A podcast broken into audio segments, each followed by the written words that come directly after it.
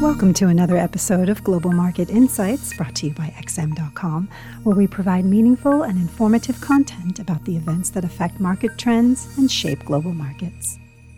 Thank you for joining us at XM.com. This is the weekly outlook. I'm Christina Marujos, and joining me today is senior investment analyst Marios Hadjikyriacos. And we'll be having a look at this very exciting upcoming week. It has a lot of events and data coming up, so it will keep investors busy. But before we get into the upcoming week, Marios, let's have a look at this week's highlight, which of course was the rather hawkish Fed.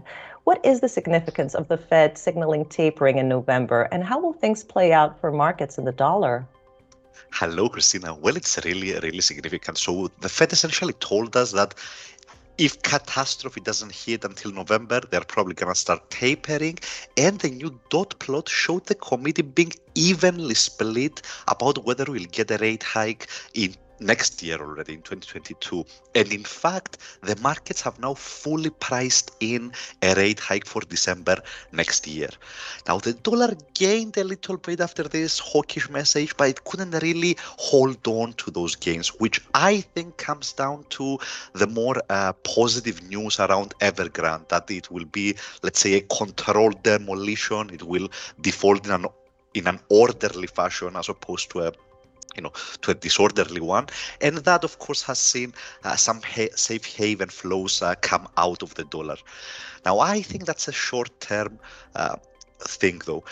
I would argue that the overall picture for the dollar remains quite uh, encouraging. The question now is how quickly tapering will be completed and whether we could even see an earlier rate hike. So, for example, September next year. Is that possible? I think it is. Inflation is likely to remain very elevated until next year. Consumption is far higher than pre crisis levels. The labor market will probably be back to full employment by then. And of course, Congress might also deliver that elusive uh, spending package that it's trying to, to pass. So, all in all, I think the picture for the dollar is positive because the Fed will most probably out normalize uh, the European Central Bank and Bank of Japan. Well, speaking of the Eurozone, it's going to be an action filled week for the area, with a highlight probably being the German election coming up on Sunday. How could the election's results impact markets? Well, that's the big one. So there are essentially two main scenarios. It's either going to be a center left alliance led by the Social Democrats and by Olaf Scholz, the current finance minister, or it's going to be a center right alliance led by uh, Merkel's uh, Angela Merkel's uh, party, the CDU, who is now led by Armin Laschet. Now, the two uh, alliances have drastically different uh, outcomes for spending in the eurozone. The center left they want to you know they want to expand investment they want to expand spending in the economy and that of course would you know it would paint a, a, a, better picture for European growth. And of course, that is the highest probability scenario as well. If you look at opinion polls and betting markets, it's probably going to be a center left uh, victory. Now, on the other hand, if it's a center right victory, that means we go back to balanced budgets, to conservative policies, less spending, that could hit economic growth, especially because there would be pressure on other European nations to follow suit. Uh, and that, of course, would be a, a, negative cocktail for the euro. Now, I think we have higher chances for a center left alliance, but the catch is the following. We probably won't know the winner for several days or even weeks as the parties negotiate with each other.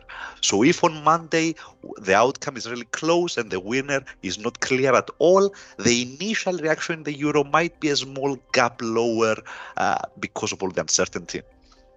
Now, let's have a look at Japan because it's also having elections this upcoming week. How could the outcome affect the yen? Options markets don't think this is going to be a huge event. So if you look at implied volatility in the yen, it's relatively subdued. But here's how it might play out. Japan doesn't have a, a federal election. It has a, a leadership election from the ruling party. But whoever wins is almost guaranteed to become the next prime minister because that party has a, a majority in parliament. So there are three main candidates. The most likely one is Taro, Taro Kono, and I hope I'm pronouncing that well.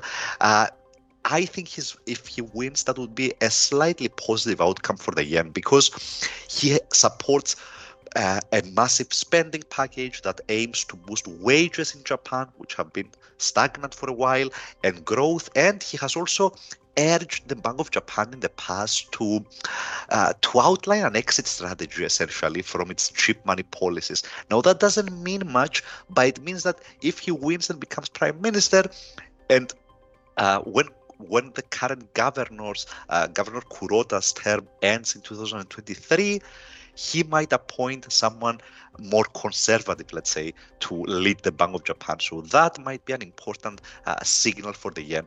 Now, overall, I'd argue the, the, the bigger outlook for the yen is still negative because no matter who leads the Bank of Japan, we are probably not going to see uh, any rate increases uh, over the coming years.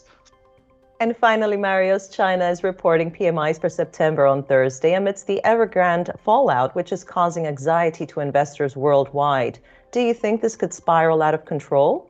No, I don't really think so, Christina. So there was a lot of debate lately. Is this China's Lehman moment or not? I don't think so. The Chinese authorities have a lot of tools at their disposal to stop this at its root. And indeed, we've seen some reports lately that they are already working on a restructuring deal that would essentially prevent spillovers to other sectors and protect domestic investors. So I'm not really afraid uh, of a domino effect of defaults, but here's my worry this could lead to a massive hangover in the real estate sector. And the real estate sector is huge. It's around 30% of GDP. Now, the, the Chinese economy was already slowing down. So if we see the real estate sector struggling, that could suppress growth even further. And that's the real risk for me. Marios, thank you very much for joining me today. This was the weekly outlook here at XM.com. Thank you for listening to another episode of Global Market Insights brought to you by XM.com. For more in depth technical and fundamental analysis, be sure to visit www.xm.com forward slash research.